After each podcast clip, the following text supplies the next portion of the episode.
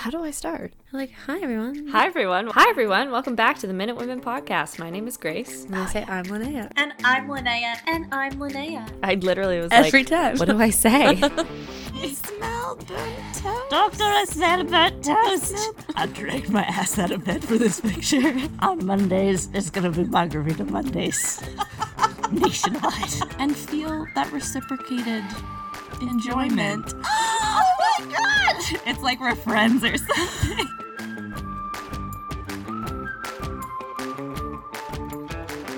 Hi everyone, welcome back to the Minute Women Podcast. My name is Grace. And I'm Linnea. And how are you, Linnea? I'm so good, Grace.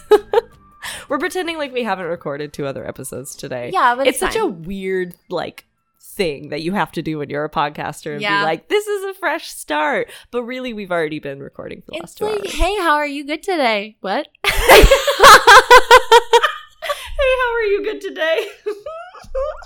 It's just like that. This episode is gonna be fire. I already know it. Just like Fire Festival. Fire with a Y. Burning the house down. Oh gosh. Okay. Whew. How are you today, Grace? I'm well. Well, thank that's you. Good. Okay. And like a ball of fire that's burning before us, today we are doing the Avro Arrow Heritage Minute. Yes. I think one of the most celebrated Heritage Minutes because it was yeah. a huge budget because it comes from a miniseries. Oh, I didn't know that. Yeah, so similar to the Grey Owl Heritage Minute. Um, it's just taken and like spliced together from a miniseries, which I think is why it's so jump aroundy. Jump around.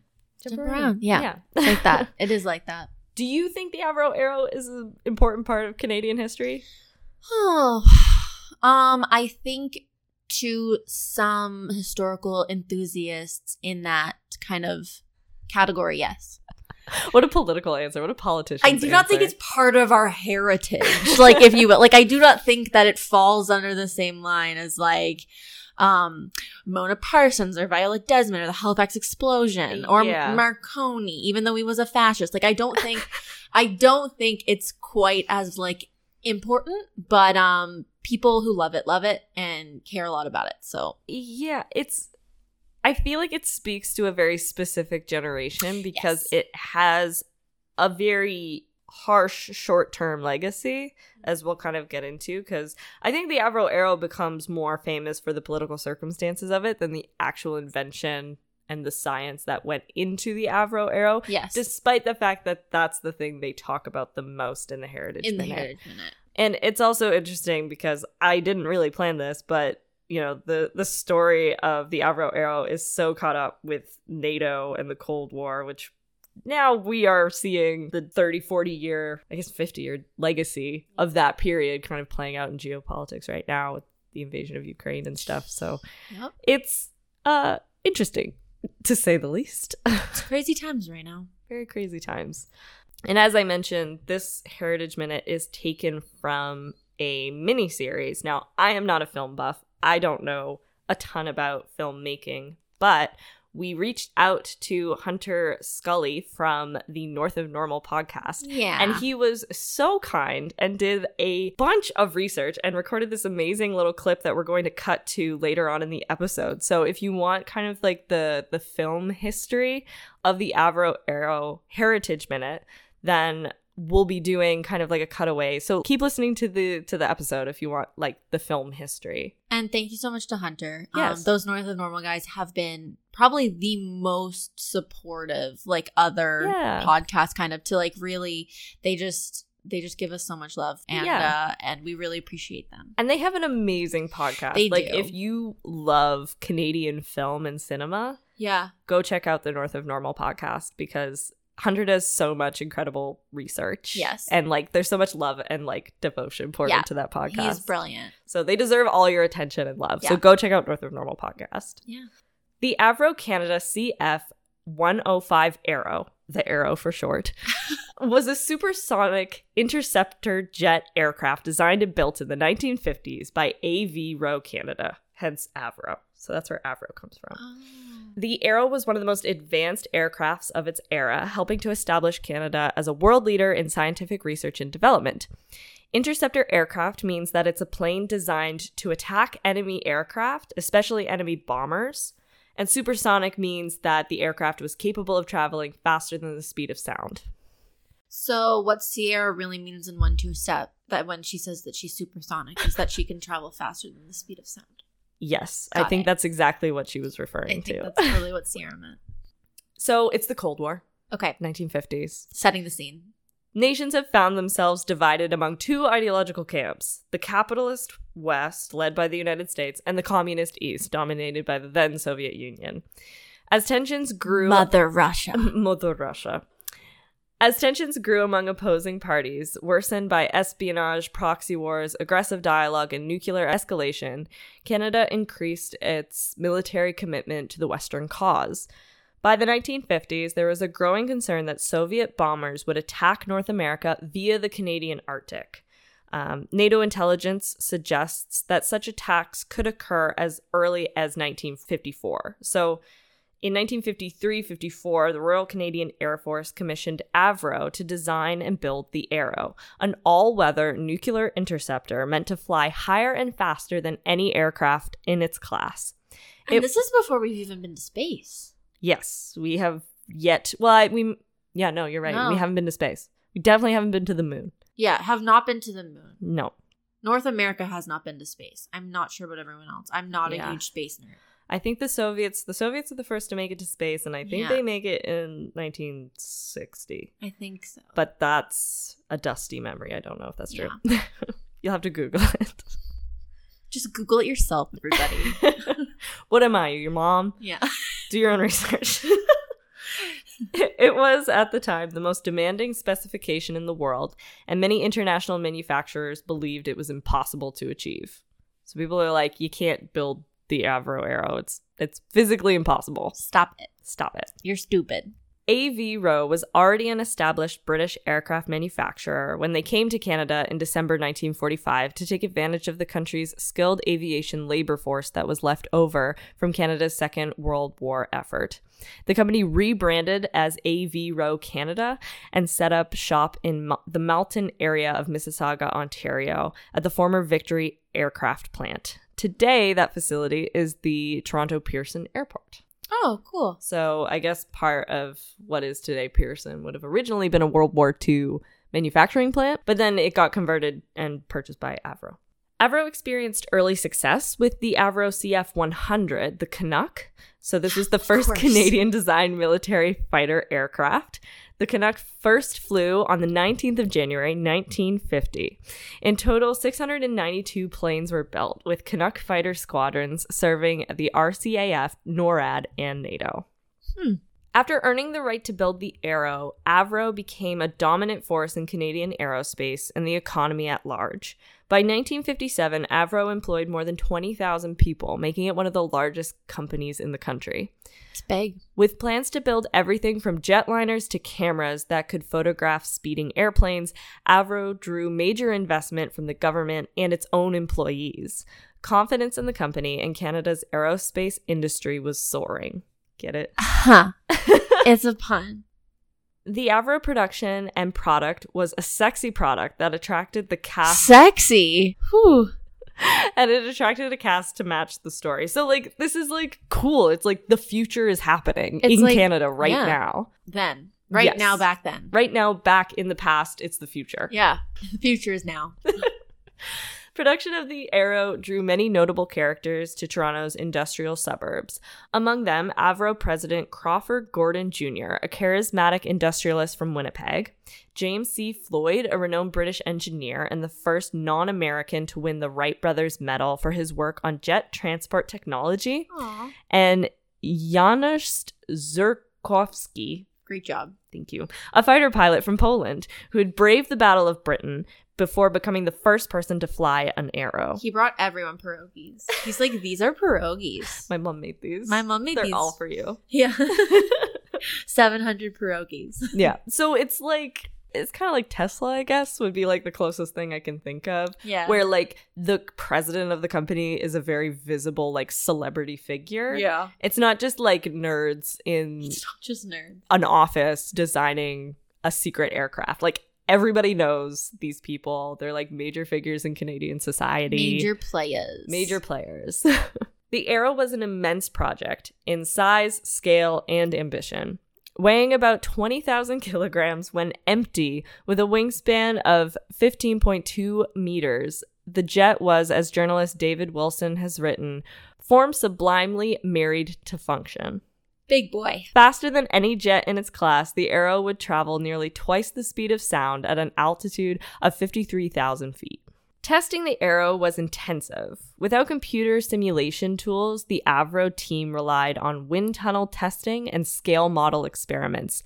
So this thing is being invented without computers. That's that's insane. I, I don't remember exactly what the analogy is, but like the we managed to get to space with the same amount of technology that goes into like a calculator, basically. Yeah, there's there's like the amount of technology in your phone, like yeah. any phone that's on the market today, is like exponentially greater than the technology that was used to send the in first the person Apollo into missions. Space. Yeah. What the hell? Yeah. That is not safe. And at this time, or even before that, so there's no, like, it has a computer, but there's no computer yeah. simulations. No. So to test everything, and they showed in the Heritage mm. Minute, and I guess the miniseries as well, is like, they're just taking a scale model and like launching it over the lake. Yeah. And they're like, it didn't work. Let's try again. Well, it's like the movie Hidden Figures. Like, yeah. it's crazy how, how words for things change, because the three women in Hidden Figures were computers. That was their job. They were called right, computers right. because they were computing information. Yes. Like, like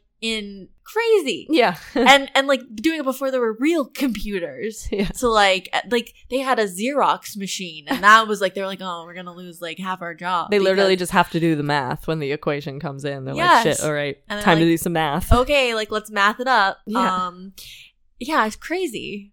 So nine models, each about one eighth the size of the full plane, were launched on rockets over Lake Ontario to no. gauge the flight worthiness. No. It's literally like a like a kid and their dad going out yeah. getting like a model rocket and like launching it. Putting That's some, what they're doing. Putting some vinegar and baking soda in there and yeah. just watching her rip. Like, yeah, it looks good. That trajectory looks good. It's like, this is great, guys. Now let's put somebody in it. Two additional models were also launched over the Atlantic Ocean.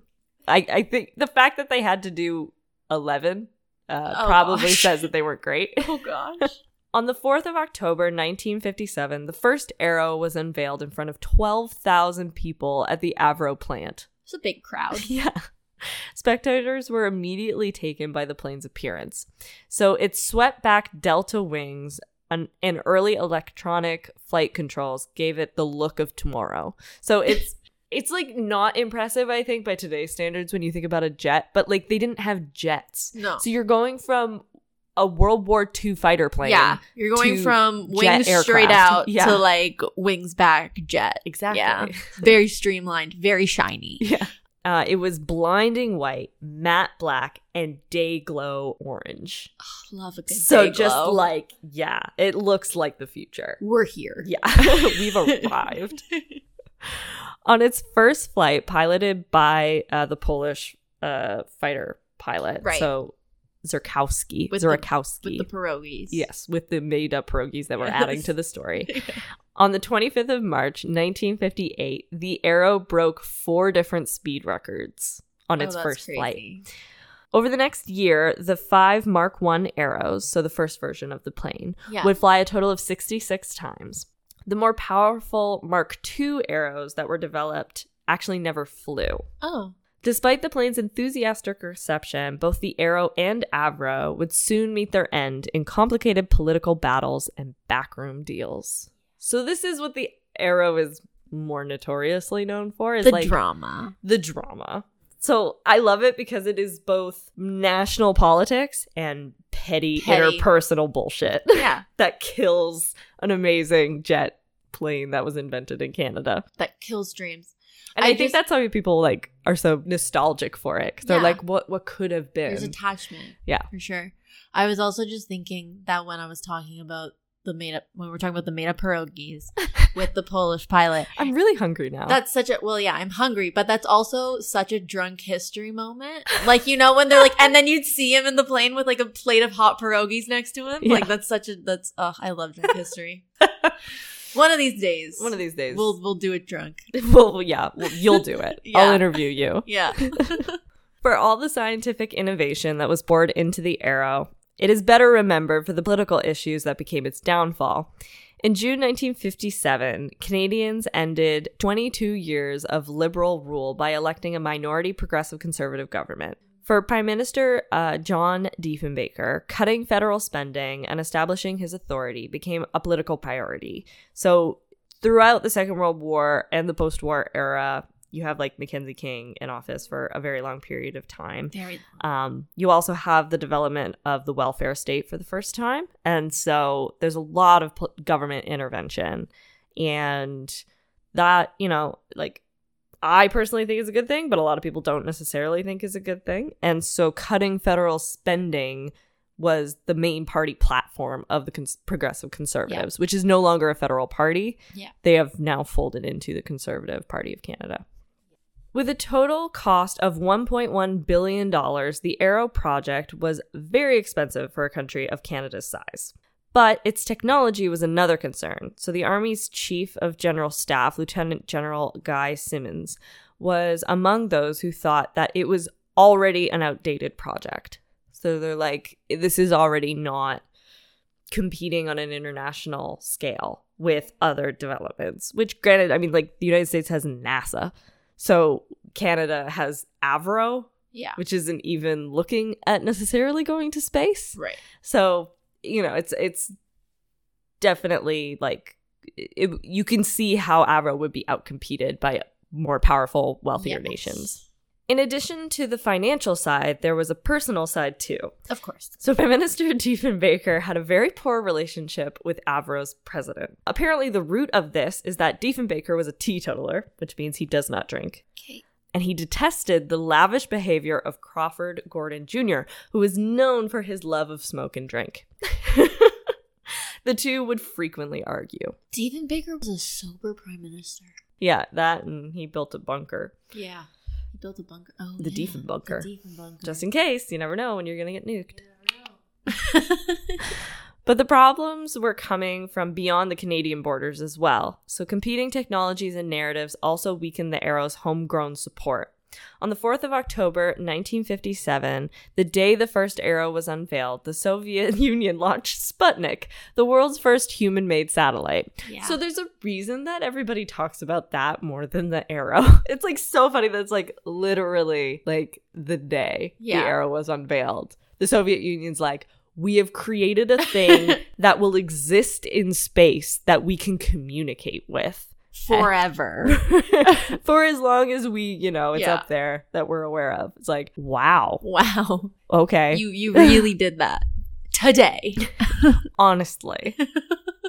Global imagination and paranoia shifted to space, and it was then assumed that nuclear attacks would no longer come from piloted bombers, but from intercontinental ballistic missiles that passed through outer space. So now the Arrow's purpose was unclear, because the Arrow is designed to attack aircraft that are going to bomb places. But now people are like, the missiles aren't even going to be on the planes. So when you launch a nuke, it's it launches like a rocket like into space and then drops on people. Okay.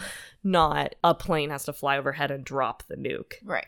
So now the Arrow is like, well, why do we even have this super expensive plane that is probably already, won't do the thing yeah, that it's designed to do? It's already obsolete. Exactly. Canada's allies, too, were making gains in the aerospace sector.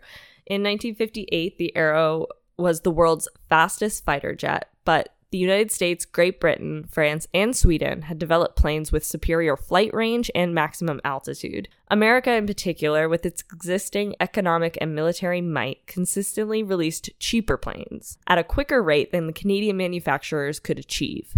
Even those in favor of the Arrow acknowledged that had the program sustained funding, the jet would not have been ready for combat until nineteen sixty-two. So it's just like you just can't compete with the military and financial might of yeah. the United States.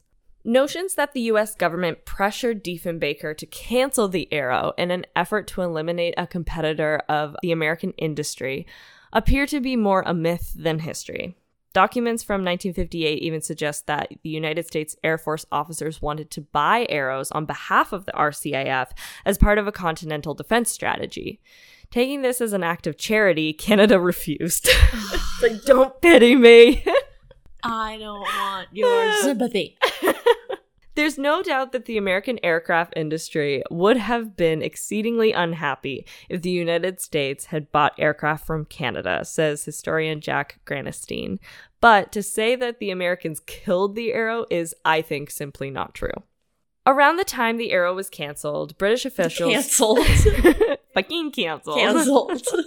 British officials requested the use of one or more of the jets for flight testing. The request was soon withdrawn, allegedly on the recommendation of the Canadian government.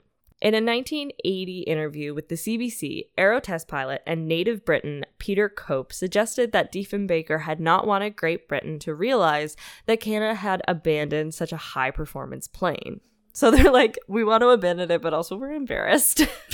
So Canadian. What are they going to say about us? A V. Roe tried desperately to find a foreign buyer for the Arrow. So, like, Canada's like, we're not going to keep funding this. So now you have to be a private corporation. And so Roe is like, okay, we just need to sell it. Yeah. Like, someone has to buy this company. Right. However, Canada's political climate, combined with the project's total cost and narrow approach to warfare, left few options. Most countries did not want to take on such an ambitious project, especially given the Arrow's limited use in the space age. And while fans of the Arrow have since demonized the Diefenbaker government for ending the project, some historians think that the Liberals would have probably done the same thing. It's just funny because Diefenbaker also just happened to hate the president of the company. Yeah, just not a good look. Not a good look. On the twentieth of February nineteen fifty-nine, before the Arrow could enter military duty, the Diefenbaker government canceled the Arrow project. Overnight, more than fourteen thousand people, many of them highly skilled, lost their jobs. So I think that is really where the pain comes from. It's like, in one sweep, the government cut a project that employed fourteen thousand people. people. The day would be known as Black Friday in the Canadian aviation industry.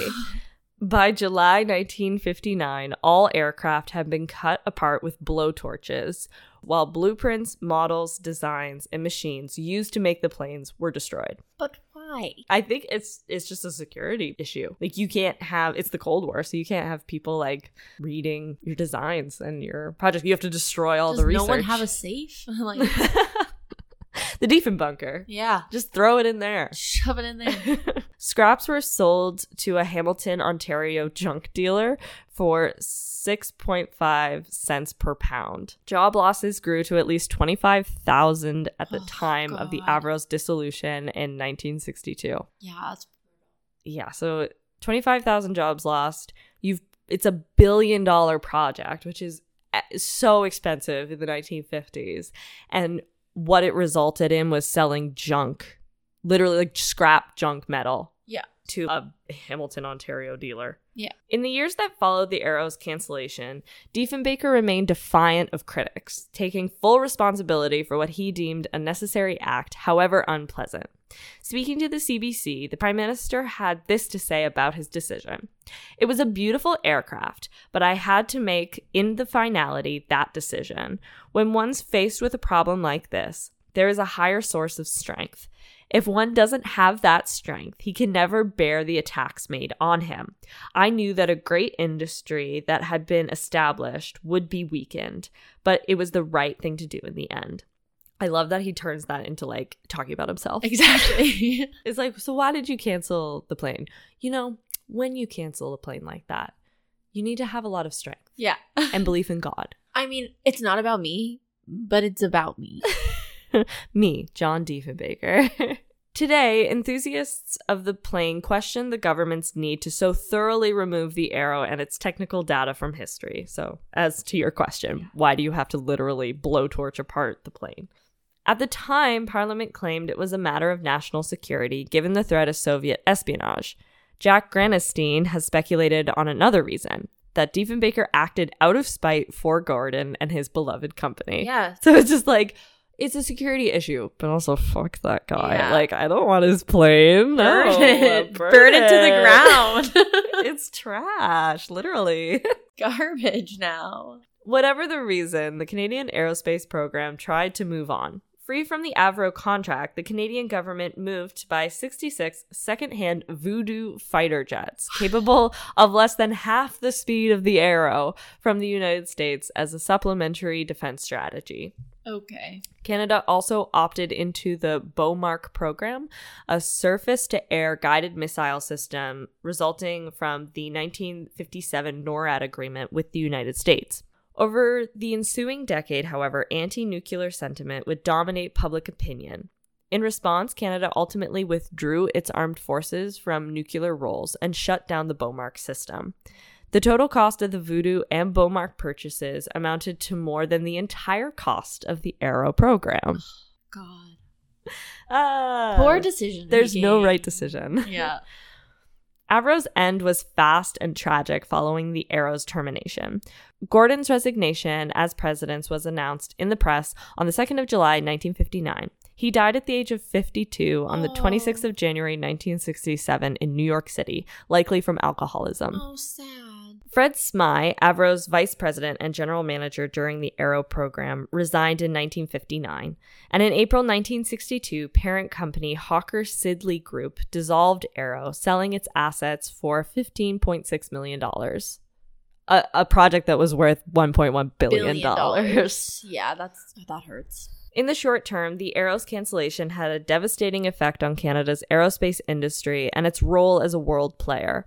A number of Avro's top engineers left for Great Britain to work on the Concorde civil airliner. Others left for the United States to work on various projects within NASA.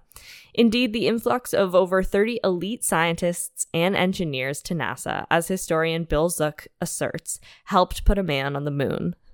So it's like, well, can't work in Canada anymore. I guess we better get down to Florida. Still, there is little evidence to show that Avro's had a long-term negative effect on Canada's aviation and scientific communities. For example, SPAR Aerospace, which originally worked on the Arrow project as the Special Projects and Applied Research branch of the de Havilland Aircraft of Canada, went on to design the Canadarm, which is the arm on the International Space Station. Yep. And today, the Canadian aerospace industry contributes nearly twenty-five billion dollars in gross domestic product and roughly one hundred ninety thousand jobs to the economy. That's good. Within pop culture, the Arrow had a significant legacy as well. So there's a Heritage Minute and the C B C miniseries based on the Arrow story, both starring Dan Aykroyd as Crawford Gordon Junior, and they were released in nineteen ninety-seven. And so to get the full breakdown yeah. on this great little mini series, we are going to cut to Hunter Scholey of the North of Normal podcast. Be back in a sec. Hello, my name is Andrew Hunter Scholey, host of North of Normal, a podcast about Canadian cinema and our relationship with film. Grace and Linnea reached out to me to briefly cover the background of The Arrow, the C B C miniseries, which the Heritage Minute, Avro Arrow, obtained its footage from. So, without any delay, this is the story of The Arrow. The story of the Avro Arrow took seven years of production to reach the screen, notably a year longer than the Arrow itself was in development. Screenwriter Keith Ross Leckie began work on a screenplay in nineteen eighty-nine, based on Greg Stewart's nineteen eighty-eight book, Shutting Down the National Dream. The story of the production of the Arrow oddly mirrors the plight of the Avro Arrow itself, in terms of the struggle of ambition in the face of government funding and cutbacks. Originally meant as a T V movie, the script ended up being shopped around after major cutbacks affected film production in Canada and the C B C specifically. It was then attempted to gain traction as a feature film, however financing was difficult as it was widely felt that the money needed to recreate the Arrow itself, using models and special effects, would be too expensive. Especially at the time when such efforts were put into major blockbusters and not material that was so specifically Canadian. Eventually, the idea became a television miniseries where it found funding back in Canada, mainly through the C B C and various government funding agencies. One of the main reasons funding was secured was Dan Aykroyd signing on to play Avro head Crawford Gordon Junior Aykroyd, who was doing well south of the border at the time, felt the story was important enough to take part in his first Canadian production in almost twenty years. His last being the children's television show Coming Up Rosie, which ran on the C B C from nineteen seventy-five to nineteen seventy-eight, which he filmed at the same time he was making a name for himself on Saturday Night Live. Other notable actors to sign on was screen legend Christopher Plummer, Michael Ironside, and Michael Moriarty.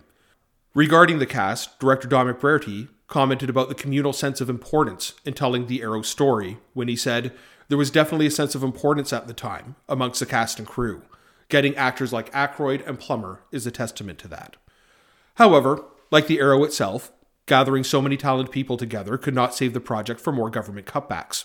Months before filming was to begin, Ontario Premier Mike Harris froze funding to the Ontario Film Development Corporation, one of the Arrow's main investors. This forced the production to scramble to replace that funding, which was eventually secured from the province of Manitoba, forcing the production to move from Toronto to Winnipeg.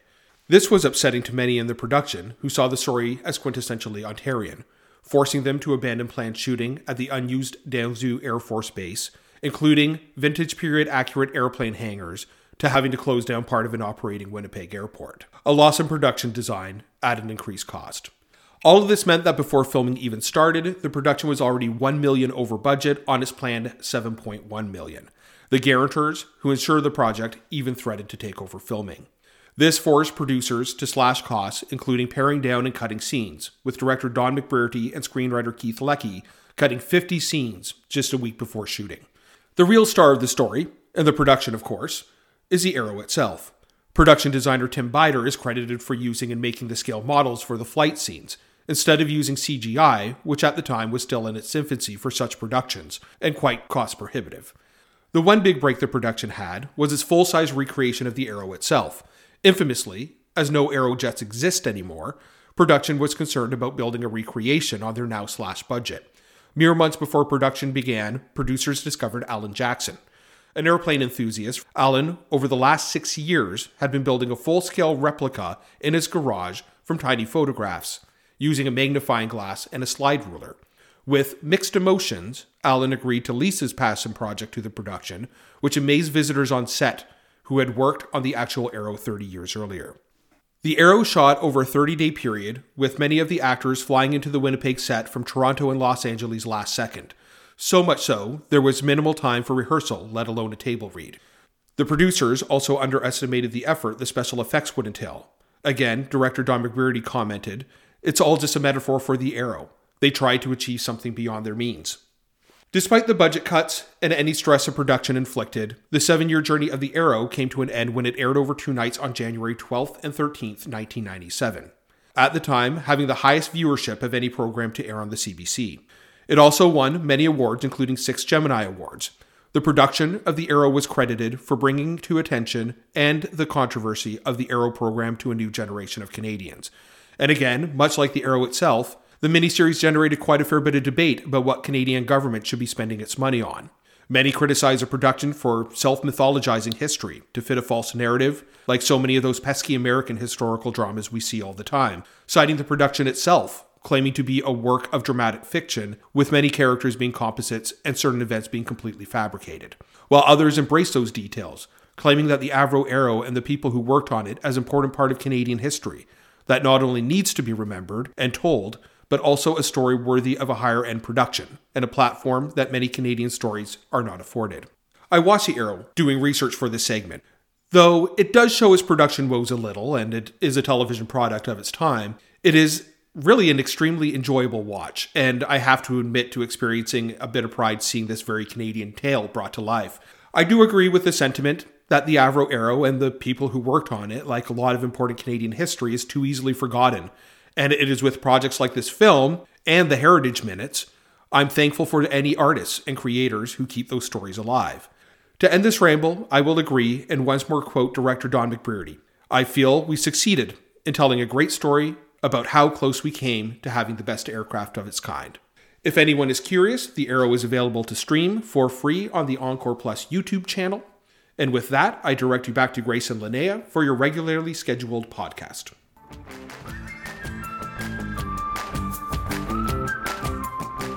And we're back. And thank you so much, Hunter. That was incredible research and impeccably done. Yeah, thanks, North of Normal.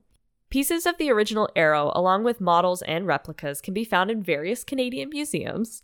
The Canadian Air and Space Conservancy has a full-size replica of the plane, while the Avro Museum outside Calgary, Alberta, is building a flying replica. The first museum, I think that one's in Ottawa. It's in Edenvale, Ontario. Oh, no. Then I haven't been there. I've been to a aerospace, um, like, museum in Ottawa, like a space museum. Oh, okay. Um, and there were, like, there was, like, a display about the Arrow, so oh, I wondered really? if that's where the replica was. One of the largest surviving pieces of the Arrow, a nose section marked with the words "cut here" beside a jagged blowtorch line, because they had to disassemble it, remains on display at the Canadian Aviation and Space Museum in Ottawa, Ontario. Oh, I was so that there. must be the one you saw. I saw that. Yeah. And yeah, so like that's part of, I guess, the innovation of the Arrow, which is part of other planes. Like I, I think it is a Concorde plane, which is okay. where engineers from A V. Roe went in Great Britain. Yeah. So this is probably something they took with them.